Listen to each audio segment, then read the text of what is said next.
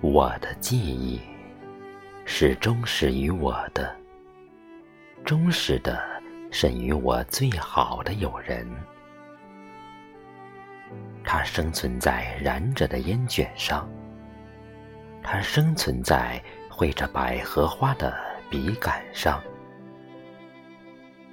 它生存在破旧的粉盒上，它生存在颓垣的木楣上。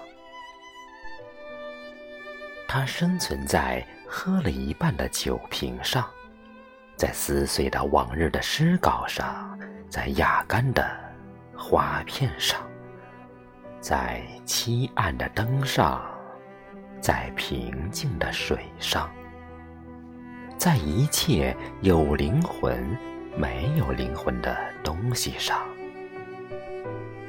它在到处生存着，像我。在这世界一样，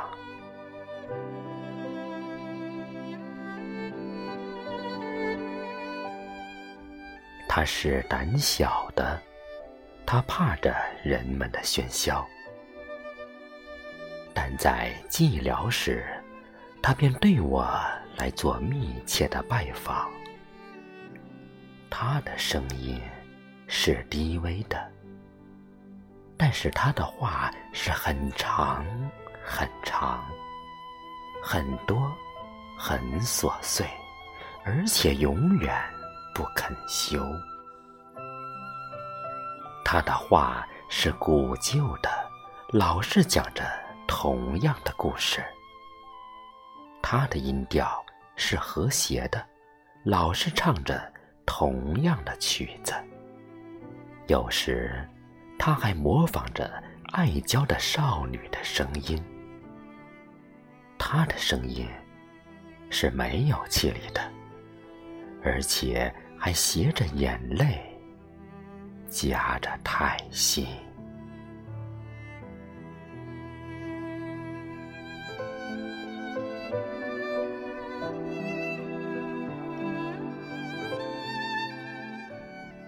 他的拜访。是没有一定的，在任何时间，在任何地点，甚至当我已上床，朦胧的想睡了，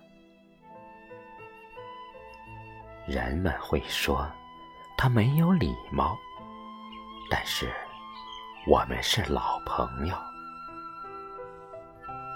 他是锁锁的，永远不肯休止的。